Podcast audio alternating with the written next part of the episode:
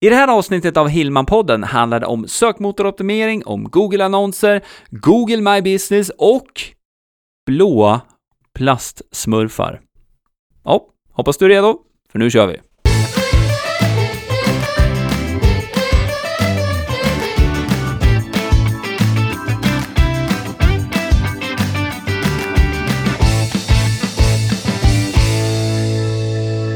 Ja men hejsan och välkommen till Hillman-podden, avsnitt 75. Jag heter Greger Hillman och i den här podden handlar det om vad du kan göra för att synas och nå ut bättre på nätet. I det här avsnittet så har jag någonting alldeles speciellt till dig. Du kommer få höra en intervju som jag har gjort med Christian Rudolf. Christian Rudolf driver företaget Topdog. Om du går till topdog.nu så kan du läsa mer om det han gör och hans team, men det handlar i stora drag om sökmotoroptimering för stora varumärken. Och Christian har väldigt mycket erfarenhet inom det här området och eh, han har jobbat länge både i Sverige och också utomlands med stora varumärken och stora kunder. Och eh, sökmotoroptimering är ett sånt här område som också är i, i ständig förändring, som så mycket annat som sker på nätet. Men det finns också grundprinciper som man kan utgå ifrån och det här är någonting som Christian kommer in på också när vi liksom börjar med att definiera vad sökmotoroptimering faktiskt är för någonting. Så är du nyfiken på vad sökmotoroptimering är, eller är det så att du redan håller på med det här men vill vässa kunskaperna lite mer, då kommer du kunna ta del av både grundprinciper och lite mera avancerade tekniker också och tankar kring det här med sökmotoroptimering i den här intervjun. Ja, jag känner mig grymt taggad för det här, så att det känns väldigt kul att få välkomna Christian Rudolf till Hillman-podden. Hjärtligt välkommen Christian! Tack Gregor, vi har ju laddat för det här en hel månad.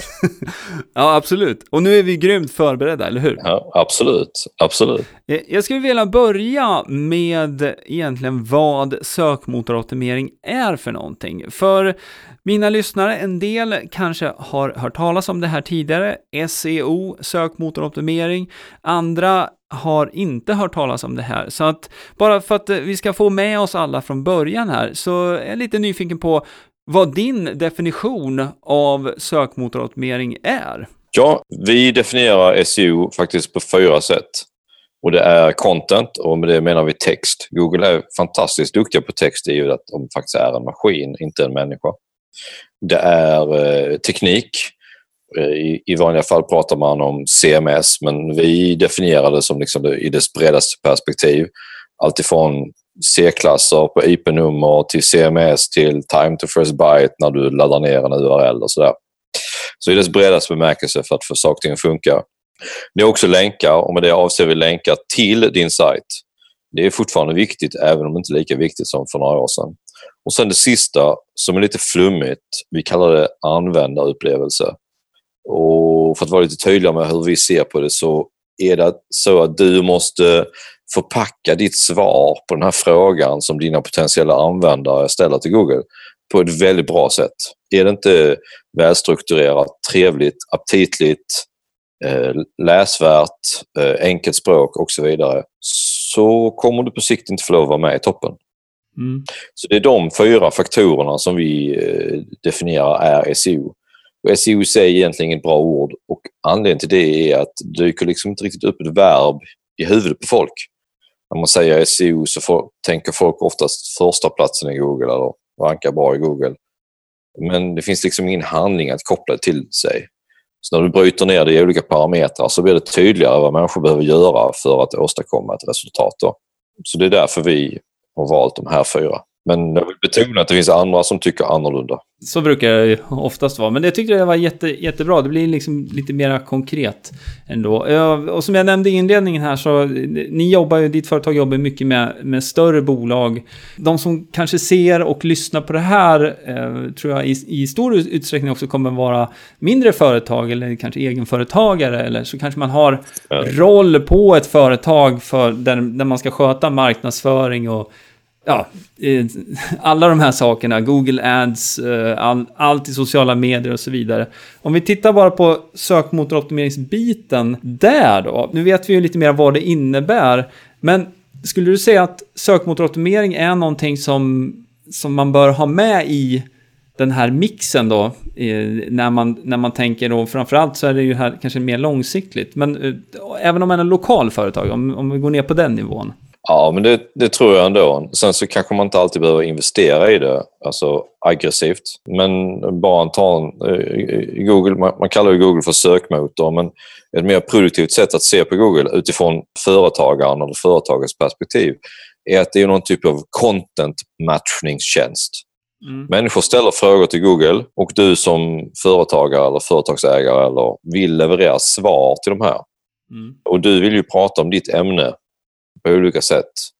Så när folk ställer de här frågorna, då vill du vara med där på något sätt.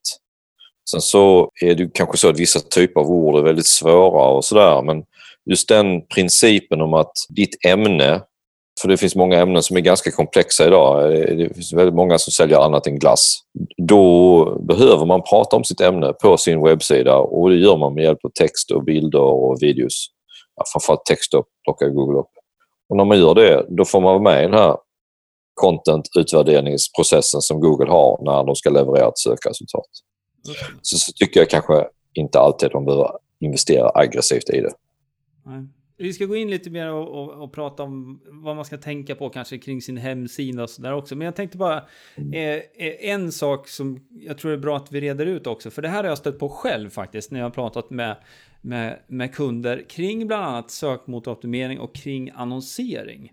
Jag vet inte om du har upplevt samma sak, men eh, i alla fall de kunderna som jag har jobbat med, i vissa fall så har man egentligen missförstått vad skillnaden är mellan annonser och eh, sökmotoroptimering.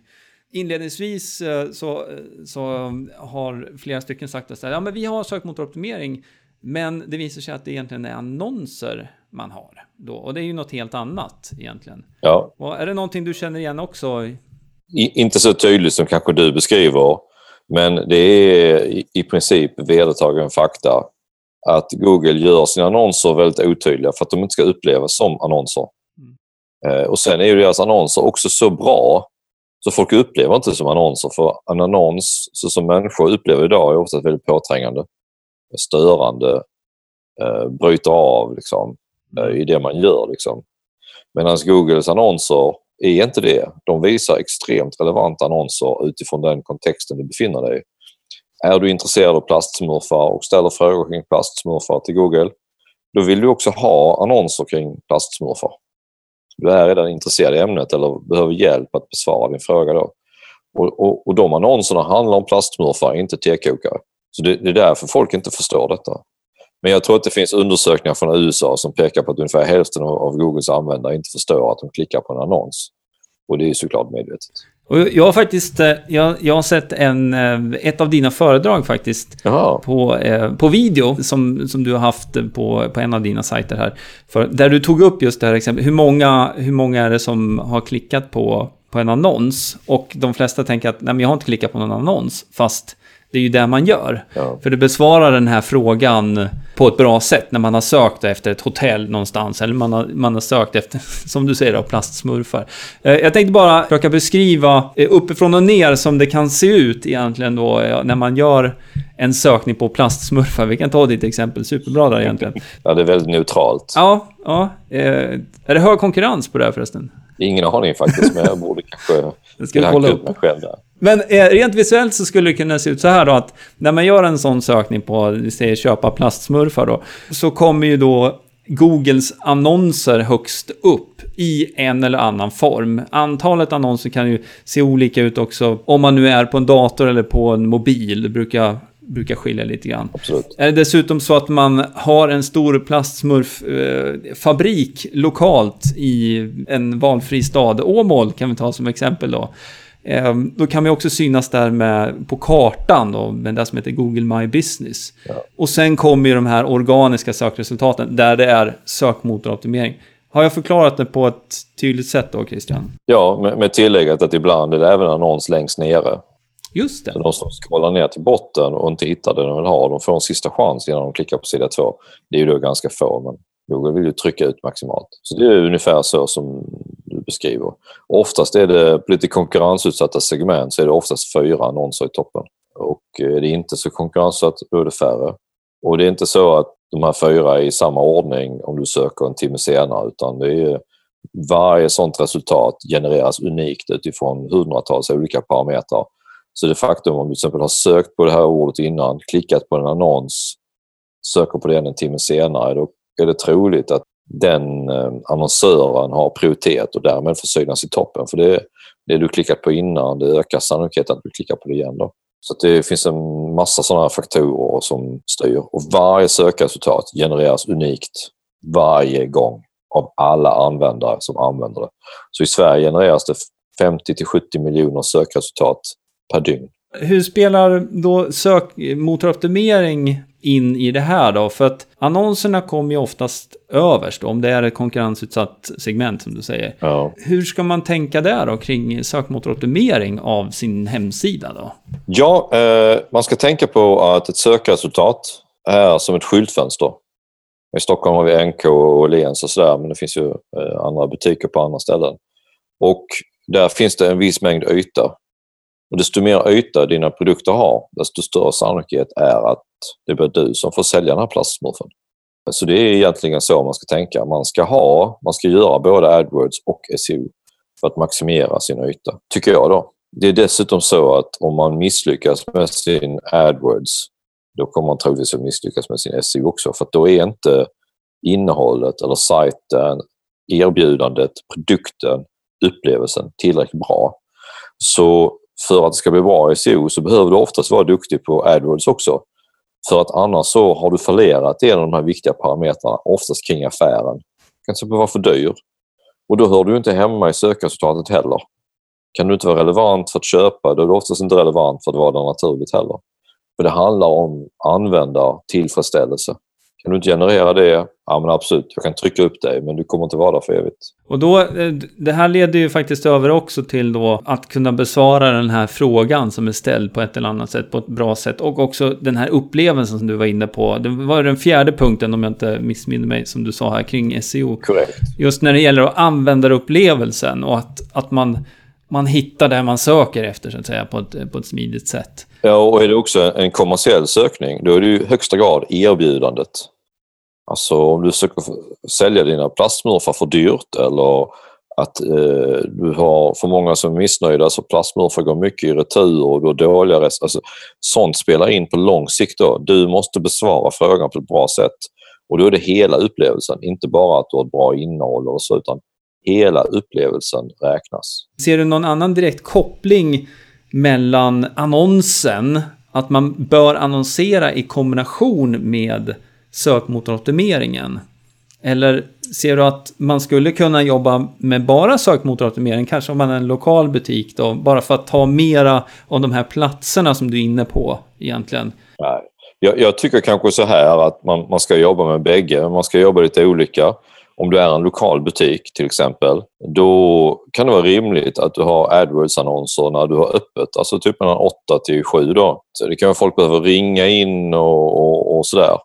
Och sen så kvällstid släcker du ner annonserna med automatik. Då. Det finns ju parametrar för att styra detta, vet du. Just det. Och då är det liksom den, den större sökresultatet finns kvar på olika sätt.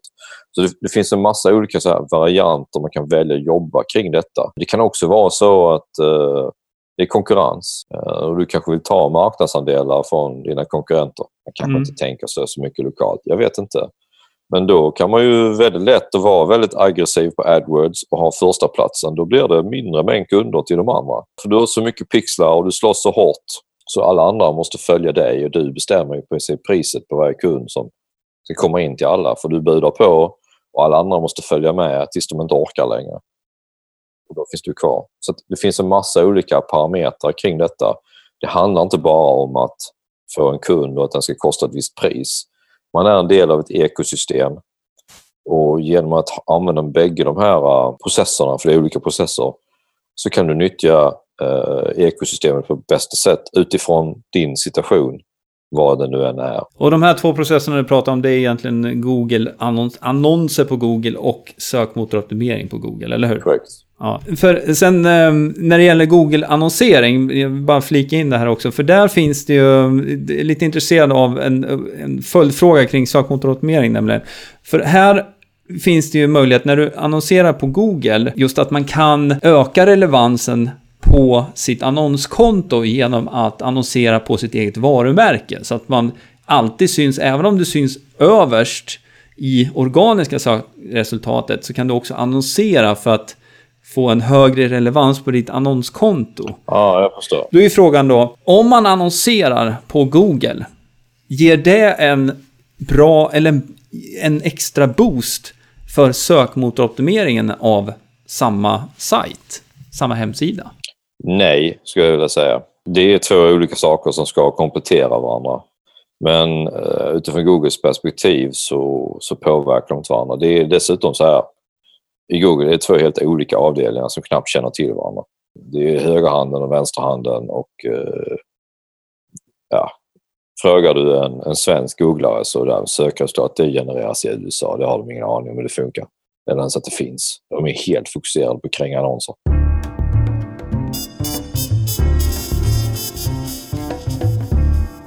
Då skulle vi styra över lite grann här nu på, för vi var inne på användarvänligheten och på hemsidan lite grann där. För jag tror nu att det är eh, flera som kanske lyssnar på det här och också kanske ser det här som funderar då på, okej, okay, um, jag förstår att sökmotoroptimering är en, en bra sak som jag borde liksom eh, lägga tid på lite grann också. Det är kanske inte jag själv som ska göra det, men jag vill ändå veta vad, vad är det för någonting som man kanske ska tänka på då kring sin hemsida. Du var ju inne på, på fyra punkter här som ni alltid tittar på kring sökmotoroptimering. Men om vi tittar lite mer specifikt på hemsidan då. Mm. Vad skulle du säga där?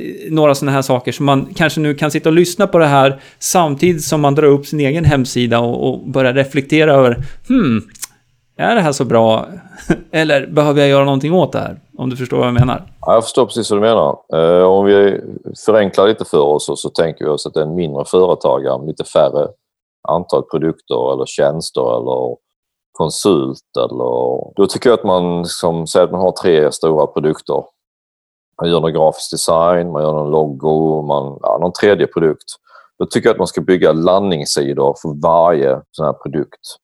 Där man tydligt förklarar vad det är man säljer, hur det fungerar. Man, man ska besvara kundens frågor.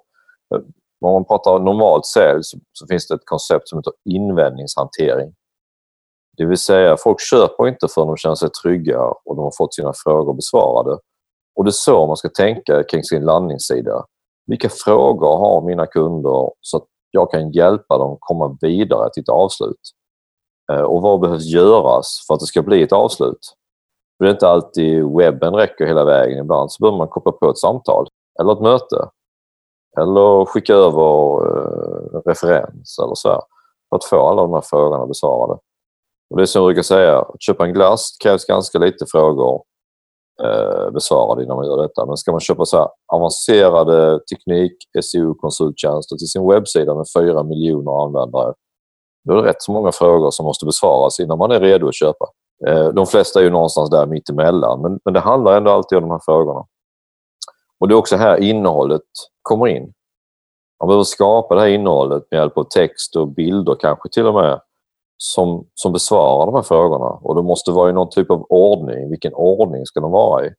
Vilket konsumtionsbeteende har vissa människor? För det är, vissa människor kanske köper webbsidor från höften. Man bara köper någonting och hoppas på det bästa. Andra människor har väldigt stort informationsbehov och de kommer inte köpa förrän de fått sina 47 frågor besvarade. Är det en som saknas, då kommer de inte köpa. Så det är, alla användare är lite olika, även om det är samma produkt som de är ute efter. Och så tycker jag man ska tänka kring sina landningssidor. Då. Jag tycker du hade så himla bra eh, eh, exempel med den, med den här eh, smurfen här förut, när vi, när vi pratade lite grann. Så jag, jag, jag tänkte koppla på den faktiskt här. Mm. Du säger landningssida för det första då. Du, du vet att det är inte alla som vet vad en landningssida är. Men eh, nu beskriver du egentligen att man utförligt pratar om den här produkten och också besvarar de vanliga frågorna som, som finns egentligen. Ja. Jobbar man då med att sälja plastsmurfar så kanske man bör eh, prata om liksom, eh, vad är processen för att skapa de här plastsmurfarna? Vad är liksom kvali din kvalitet på plastsmurfarna? Finns det möjlighet till specialsydda plastsmurfar eller är det liksom standardsmurfar? Eh, finns det tjejsmurfar?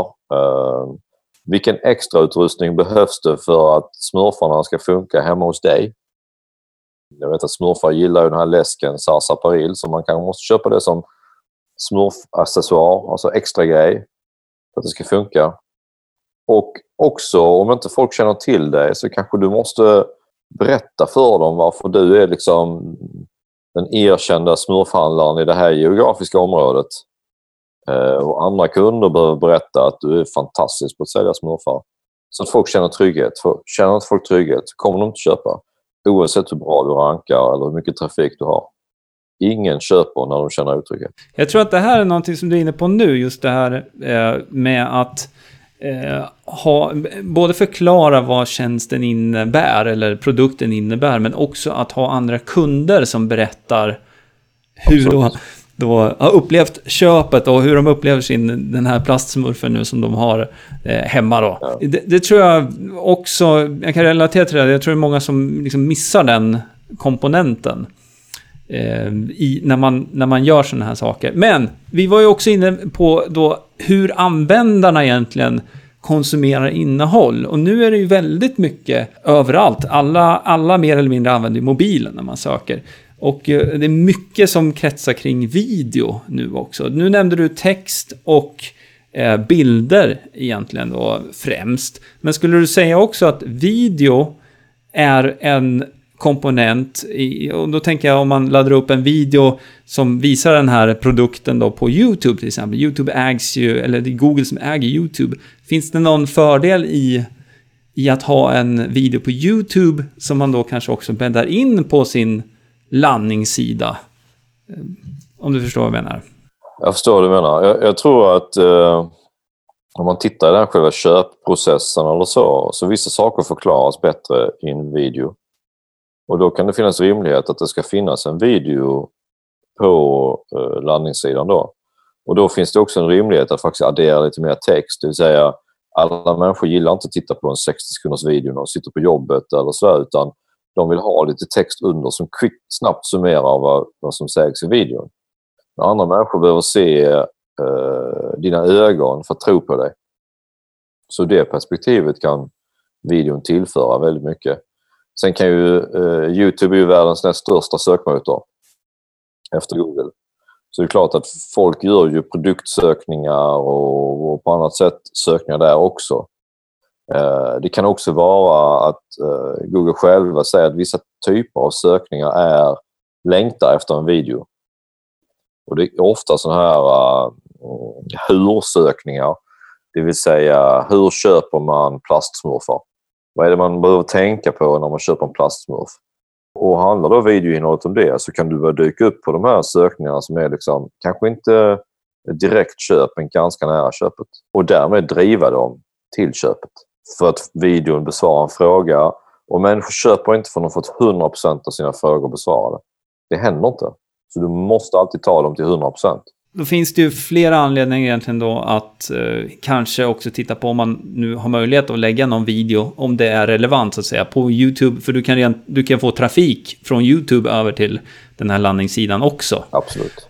Eh, och, och visst, eh, rätta mig om jag har fel, men visst är det så också att, eh, som du var inne på, Google tittar på väldigt många olika parametrar som vi pratade om här lite tidigare.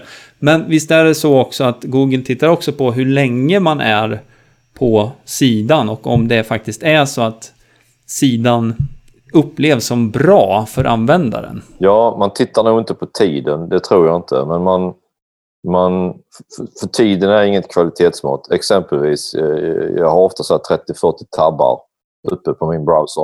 Och ibland kommer jag in på en sajt och så läser jag färdigt, sen så hoppar vi till nästa tab. Och den kan ju ligga uppe i tre veckor då, den här urlen, utan att det på nåt är, är bättre, eller hur? Nej, just det, det är sant. Eh, Men det Google har, det är olika typer av algoritmer för att förstå, och de gör det inte perfekt ännu, men de vill förstå om du som användare fick svar på din fråga. Fick du, eller tillfredsställelse. Blev du tillfredsställd? Det är till exempel därför du absolut inte vill att dina användare ska trycka back button. Ja, om du har en Chrome-läsare, eller hur?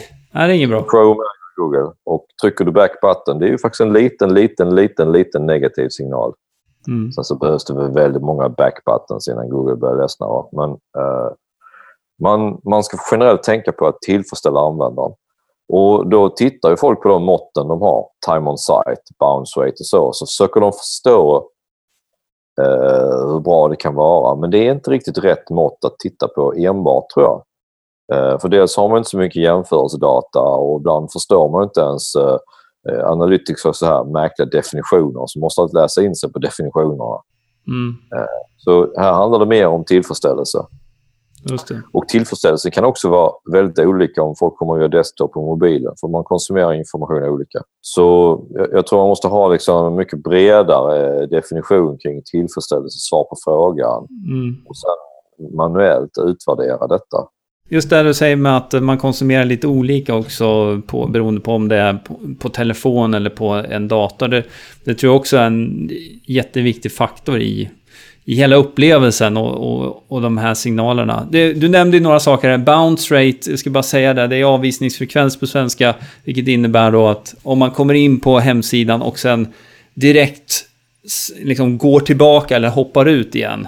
Så, så håller Google koll på det så att säga. Och det är en sån sak. Time, eh, time on site tror jag du sa också va? Det är ju ja. hur länge man är på sidan egentligen då. Correct. Bara, jag vill bara förtydliga det, för att jag vet att mm. det är många som inte känner till de här termerna också. Men om vi skulle ta och eh, försöka eh, snurra till det här lite nu här på... Om vi tittar på ett företag, mindre företag som finns lokalt på en valfri ort, har ingen betydelse egentligen. Vi har pratat nu lite grann om att man då ska göra en landningssida för varje huvudprodukt egentligen som man har. Tydligt förklara det i text, bild och där det är lämpligt också bädda in en video, eller hur? Ja, och även åsikter från köpare eller tidigare relationer eller Just det, just det. intressenter i bolaget. Ibland är ju till och med så här kreditvärdighet viktigt. Vissa människor vill inte köpa bolag som inte har trippel A. Så sådana faktorer kan också vara viktiga. Och till exempel jag är en faktabaserad personlighet, så har du inte mycket fakta då skrämmer du bort mig. Andra människor är inte det. De vill bara att det ska vara enkelt. Så man måste liksom tänka igenom strukturen på sidan och vilken del av sidan pratar med vilken typ av människa. Sådär. Det är egentligen mer komplicerat än vad man tror. Man bygger ju ofta sidorna utifrån sin egen personlighet. Jag bygger faktabaserade sidor, mycket fakta. Och, och, och jag, jag, jag, älskar video och rörligt där man eh, liksom visuellt kan se eh, saker och ting också. Och det är ju, det är ju det, som du säger, det är olika vinklar på samma produkt då, som man kan presentera på olika sätt. Jag tror där också är viktigt att titta på sina kunder, alltså de som målgruppen i det här fallet. Och försöka ta det här helikopterperspektivet på, om man nu har den typen av data, den typen av information kring kring sina kunder. Jag vet inte om du håller med? Jo, eh, det här med det underskattat att ringa eller prata med sina kunder och bara ställa frågan. Var, varför köper du? Hur köper du? Vad behöver du för att du ska köpa? Vad tycker du är ett rimligt pris? Eh, och så vidare och så vidare. Och verkligen börja nita ner de här grejerna. Alltså, jag kan bara relatera till mitt egna företag. Vi har haft en jättelång process där vi har definierat våra kunder och lärt känna dem och vad som är viktigt för dem och hur man kommunicerar med dem, inte bara via webben utan även i mötet. Hur offerter ser ut. Uh, hela den här helheten går egentligen ihop och SEO och landningssidan är en del av den här helheten. Nej, jag, jag håller med dig. Det jag tänkte på här nu, om jag försöker hålla kvar vid, vid den här lokala företagen som kanske sitter och lyssnar ja, nu och tittar på det här. Och eh, så här, okej, okay, nu har jag fått massor med information kring, jag, jag förstår att jag, jag, måste nog kanske ta en titt på min hemsida, eller så har man gjort det nu under tiden här. Och inser då att, hmm, ja, jag hade ju inte så mycket text, eller jag hade inte så mycket bilder kanske heller. Eh, då, så det är ju saker man behöver jobba med såklart. Jag skulle bara vilja summera lite nu, för att jag tror att det är bra att vi, vi kanske kan komma tillbaka till lite mer så tips kring hur man gör det här vid ett senare tillfälle. Men jag tänkte bara, för att summera det här nu egentligen. Om man tittar då på en sökning i Google och så ser man då att konkurrenterna dyker upp men man själv dyker inte upp. Då finns det ju annonserna. Är det lokalt företag så hade du eh, det som heter Google My Business, vilket jag alltid brukar prata om med lokala aktörer eftersom att då kan man synas på den här kartan och du kanske har några tips där också som vi kan kasta in här på, på, på slutet också. Absolut. Ska vi kasta oss in i det direkt? Jag tycker det är en jättebra grej, för att det här är ju... Man kanske känner så här att okej, okay, jag ser att jag behöver göra saker med hemsidan, men jag kanske måste anlita någon för att göra det. Men finns det något annat jag kan göra eh, som ger någon liten sån här effekt? Och då är vi ju inne på just det här, eller hur? Med Google My Business. Absolut. Ska vi förklara vad det är först, eller? Det tycker jag. Vill du göra det? Ja, det kan jag göra. Eh, Google My Business Center är egentligen en metodik för att Google ska identifiera dig som företag. Eh, har du en restaurang eller en butik lokalt så då i princip anmäler du dig dit. Berättar om din adress, din verksamhet, du kan ladda upp lite bilder. Ja, men alltså inte alls olikt att liksom den informationen som finns på Eniro hitta. Sen eh, får du också ett brev hem med en kod. Och Den koden måste du ladda upp i Google Buying Business Center så att de identifierar dig. De vet att ditt företag är den som har lämnat ifrån sig den här informationen. Och då vet Google din adress. Och då kan de också börja visa dig för olika typer av användare. För de vet ju oftast var deras användare befinner sig med hjälp av mobilen. Så när man är då i Åmål, jag är i Åmål, jag känner ett desperat längtan efter plastsmurfar söker jag plastsmurfar i min browser när jag är i Åmål. Och då kommer din plastsmurfbutik faktiskt att visas ganska högt uppe eh, i den här liksom vad man kallar eh, Google Maps eller i SEO-branschen kallar man det trepack. Eh, tidigare fanns det sjupack också tror jag. Jag tror att de är borta nu. Eh, så att i det ögonblicket så behöver du inte göra SEO eller köpa annonsering. Då finns du där. Ehm, och, och, sådär. och det finns lite olika grejer att jobba med detta. Du kan till exempel fråga om dina kunder vill lämna åsikter om dig. Då kan du få lite stjärnor så, sticka ut och bli mer relevant. Men du kommer inte att synas när någon i grannkommunen gör motsvarande händelse för då är det den plastsmurfbutiken. Så det är ett sätt för Google att liksom säkerställa att sökresultaten blir ännu bättre uh, utifrån ett geografiskt perspektiv. Då det är ju ganska galet egentligen om man tänker på det. Vilken typ av information som... Google har ju otroligt mycket information. Eh, såklart, de använder, det är så är det på alla plattformar egentligen. Men just det du är inne på också, att med hjälp av GPS-positioneringen egentligen, om det nu är i Åmål, så, så kommer liksom Google att veta då att okej, okay, den här personen är i, eller Christian är i, i Åmål och vill ha de här plastsmurfarna. Och då dyker det här resultatet upp då. Och Google My Business är ju också kopplat till Google Maps. Så ofta så är det ju, du nämnde ju, det heter ju trepack precis som du säger. Ehm, och ofta så eh, kan det ju finnas till och med fler, säg att det finns sju sådana här butiker som säljer plastsmurfar. Ehm, det jag är lite intresserad av här då, för du nämner just det här om man kan få kunderna att lämna stjärnor och omdömen egentligen, skriva om, om företaget då. Är det här någonting som du känner till då, vilken typ av inverkan det kan ha på just synligheten i Google My Business? Absolut. Fler stjärnor, fler åsikter och fler bra åsikter. Mer utrymme, bättre utrymme. Absolut. Eh, det finns också lite tricks du kan ta till. Till exempel om du säljer plastsmurfar. Då, då, om din butik heter Gregors. Som, ja, Med Z då? då? Ja, ja. Eh, då kan du lägga till Gregors plastsmurfar för att definiera din butik. Och då kommer det börja hända grejer. Den dåliga nyheten med det är att det, är ett brott mot deras guidelines. Man får egentligen inte lov att göra det. Men alla gör det, för de bryr sig inte.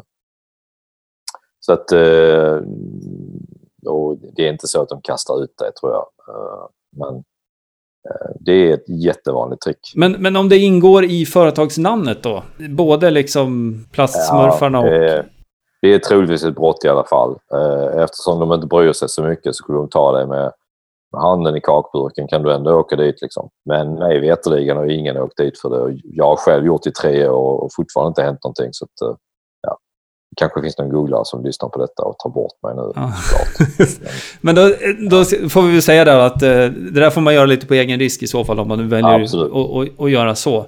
Men annars så får man ju skriva då att man har den här smurfbutiken helt enkelt och sen så se till att få sina kunder att eh, skriva bra recensioner helt enkelt på, ja. på produkterna och butiken. Jag, jag tror också man ska göra hela upplevelsen bra. Man kan ladda upp bilder och så där så att man liksom kan ladda upp bilder på sig själv, sin personal och sin butik. Och, så att det, det blir liksom ett, ett bemötande som är trevligt och, och, så där, och, och sånt påverkar också. Till exempel så finns det en ny funktion som man kan liksom lägga upp budskap. Jag vet inte om du provat den Gregor? Men till exempel om du är restaurang så kan du lägga upp varje veckas eh, meny.